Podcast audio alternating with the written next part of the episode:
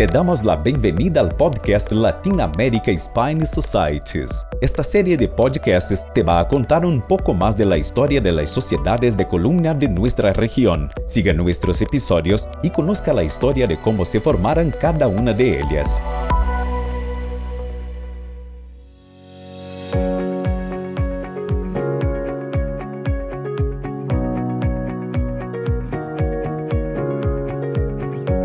Bueno, el día de hoy, continuando con nuestras pláticas de cómo se formaron las sociedades en Latinoamérica, las sociedades de columna, tengo el placer de tener conmigo al doctor José Ramón Medina, que pues, es el fundador de esta organización relativamente nueva, vamos a decir así, después de un historial que nos va a, yo creo que nos va a platicar el doctor Medina de cómo se formó. Muchas gracias, José Ramón, de tenerte aquí y, me da mucho gusto pues tener la suerte de verte porque sé que estás por todas partes del mundo y, no es fácil conseguirte. Bueno, buenas tardes, eh, Michael.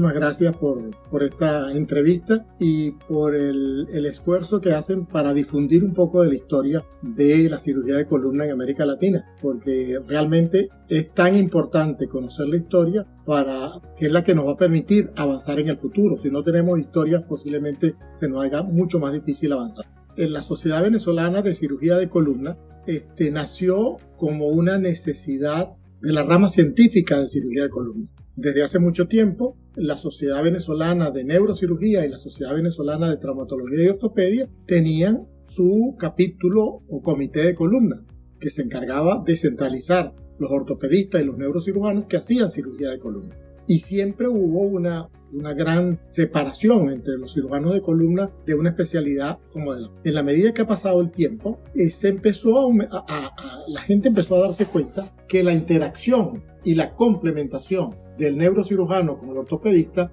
no solo tenía, no era, no era contradictoria, no había pugna, sino que además producía unos grandes beneficios. Estas sociedades tenían su comité, pero en esos comités no tenían cabida los de las otras sociedades. Y eso limitaba mucho el espectro de visión de la patología.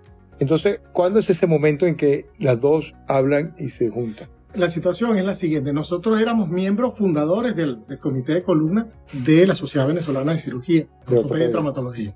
Y encontramos el obstáculo de que ellos no querían que, que entrara personal de neurocirugía dentro de la sociedad o dentro de, la, de, la a formar parte de la sociedad, porque de acuerdo a, una cantidad de cosas, ellos decían no, no debería ser así. Entonces se ve un vacío de integración.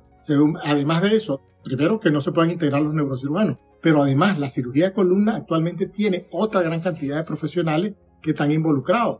Médicos, fisiatras, neurofisiólogos, este, anestesiólogos, algólogos, radiólogos, reumatólogos, que pueden aportar una información valiosa para la formación y para el, desarrollo de la cirugía de columna. Entonces nos pusimos un grupo de nosotros de acuerdo para fundar una sociedad que le abra las puertas a todas estas cantidades de especialistas. Entonces, ¿cuáles eran las condiciones? Claro, es una sociedad venezolana de cirugía de columna. Entonces, los principales van a ser los cirujanos, cirujanos de neurocirugía y cirujanos de ortopedia. Entonces, ¿cuál es el prerequisito para ser miembro de la Sociedad Venezolana de Cirugía de Columna? Pertenecer a la Sociedad Venezolana de Neurocirugía y a la Sociedad Venezolana de Cirugía de Columna como prerequisito. Con lo cual pretendíamos allanar un poco los obstáculos que hay en, las diferentes sociedades grandes para el nacimiento de esta sociedad. Entonces, ¿esto tú lo podrías considerar como una sociedad independiente? Es una sociedad independiente, totalmente independiente, pero que además tiene, es la única que tiene apertura para dar como miembros principales a los cirujanos, pero además con calidad de miembro también van a estar los fisiatras, los algólogos, los anestesiólogos, los radiólogos, todo el resto del personal que de alguna forma tienen una implicación importante en el desarrollo de la cirugía de columna.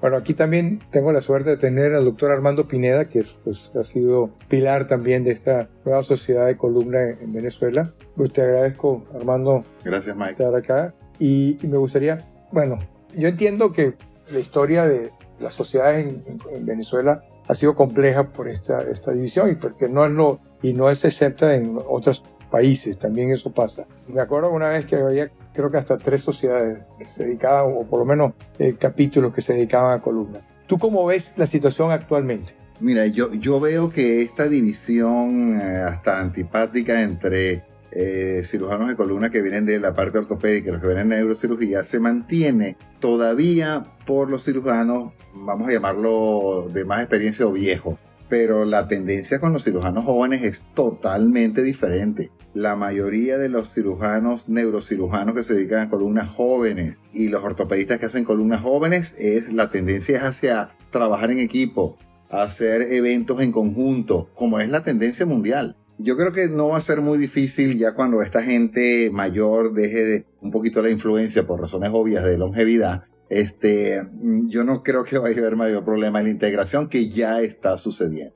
Actualmente, a ver, en Venezuela, bueno, por la situación que ya conocemos, digo, ha sido difícil pues crear y hacer congresos y reuniones y eso. ¿Qué están haciendo ustedes de actividad ahorita en la sociedad?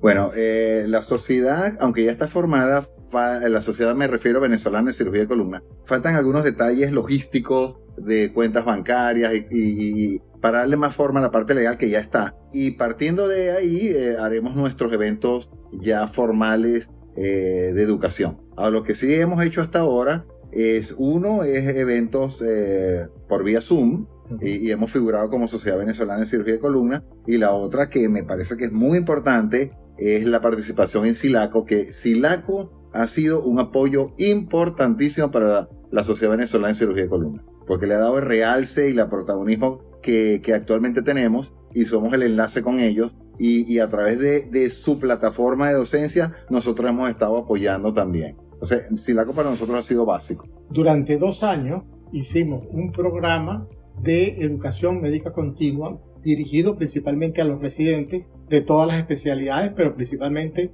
este, ortopedia y neurocirugía. Ese era un programa que se transmitía semanalmente. Durante, en total eran 42 conferencias que eran semanales, un programa bastante largo que tocaba cinco aspectos importantes de la cirugía de columna. Eso se realizó por dos años consecutivos Actualmente estamos en una etapa de revisión de los resultados de ese programa para reactivarlo, haciendo, eh, mejorando lo que está malo y este, eh, haciendo eh, avances en qué forma llegar a mayor cantidad de personas. La idea que está más o menos cristalizándose en este momento era hacer un tipo de, de reuniones de mixto con una parte por internet y una parte presencial. Más o menos en el país la cantidad de participantes en cuestión de, eh, como cirujano de columna, tú lo dirías serían cuántos dentro de la sociedad. Hablando de todo el país, ¿cuántos somos? Cirujanos de columna con experiencia que deseen, que han manifestado su deseo de participar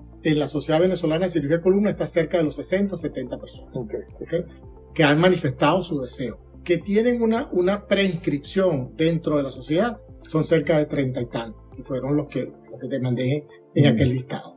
Pero hay mucha gente, de la gente, sobre todo la gente más joven, que han manifestado su deseo de participar en la sociedad. Yo creo que la receptividad, o sea, esta sociedad de hecho funciona de manera integral e integrada.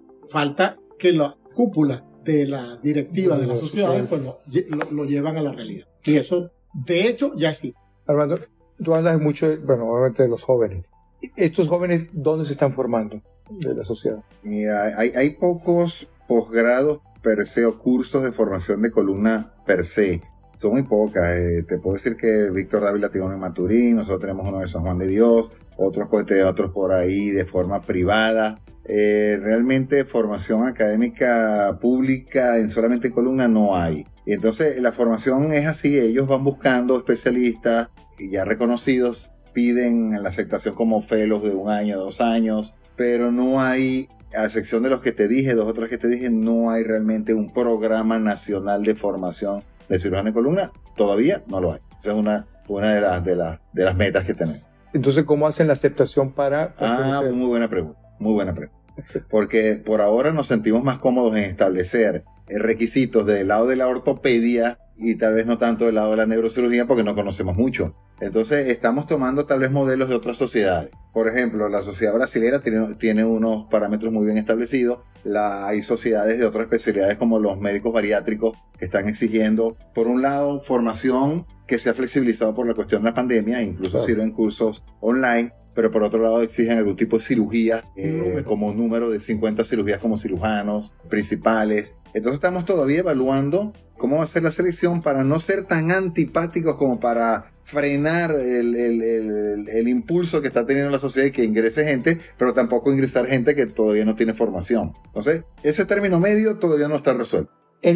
bueno, aquí dentro del lado, que es un poco los que el lado de España, estamos muy, estamos tratando de hacer un tema incluyente y estamos tratando de ver lo de las mujeres. ¿Hay mujeres en, en, la sociedad? Sí, hay, hay, hay, un número, es, poco, pero sí hay. De hecho, en la parte de la fundación de la Sociedad Venezolana de Cirugía de Columna hay una, hay una mujer, pero la proporción sigue siendo eh, muy, muy, muy minoritaria.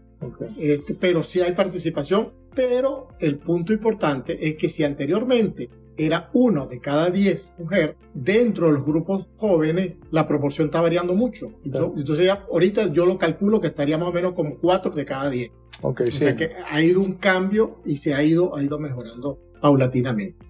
¿Por qué? Principalmente porque la idea de la cirugía de columna eh, eh, daba la idea de que había que tener un gran esfuerzo prolongado y que necesitaba fuerza. En la medida que ha pasado el tiempo, que ese mito ha ido desapareciendo, ya las mujeres se sienten con mayor tendencia a, eh, a incursionar en la parte de cirugía de columna. ¿Cómo ha estado la relación con otras sociedades de columna?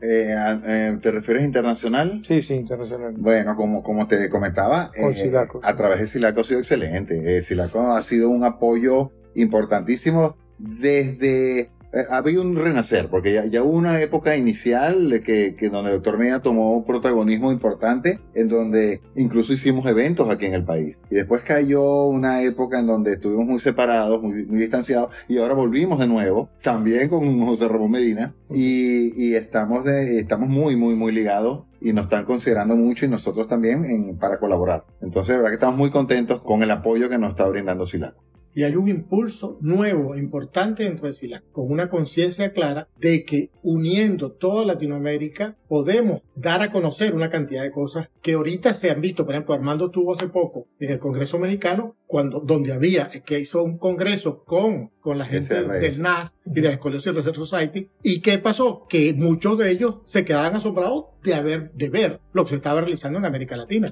porque tenían otra idea. en la medida que se hace un bloque más grande, se puede hacer. Entonces, ahorita la SILACO está haciendo contactos con la gente, las sociedades norteamericanas, con las sociedades europeas, con las sociedades a nivel de Japón, para poder integrar al, al bloque latinoamericano dentro de la. y se llegue la información de lo que estamos haciendo para que ellos la, la Bueno, y entonces, ¿qué le recomendaría? Porque la idea de esto es que llegue a la mayoría por lo menos de cirujanos de columna jóvenes y eso, ¿qué, sería una recomendación de los, para los venezolanos que quieren estar o pertenecer a la sociedad?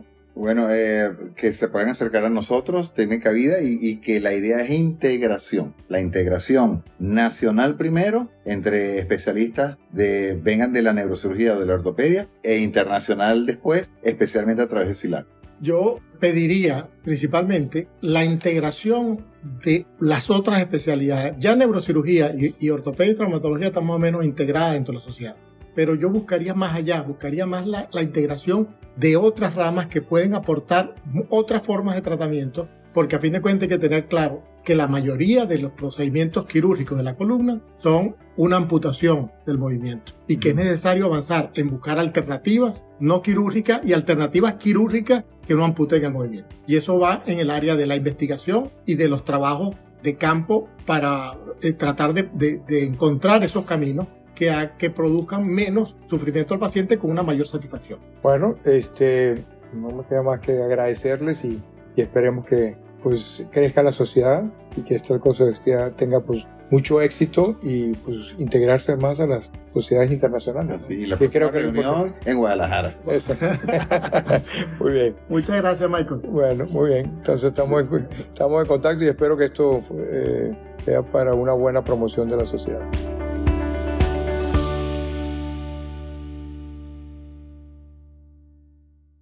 Te esperamos en nuestro próximo episodio.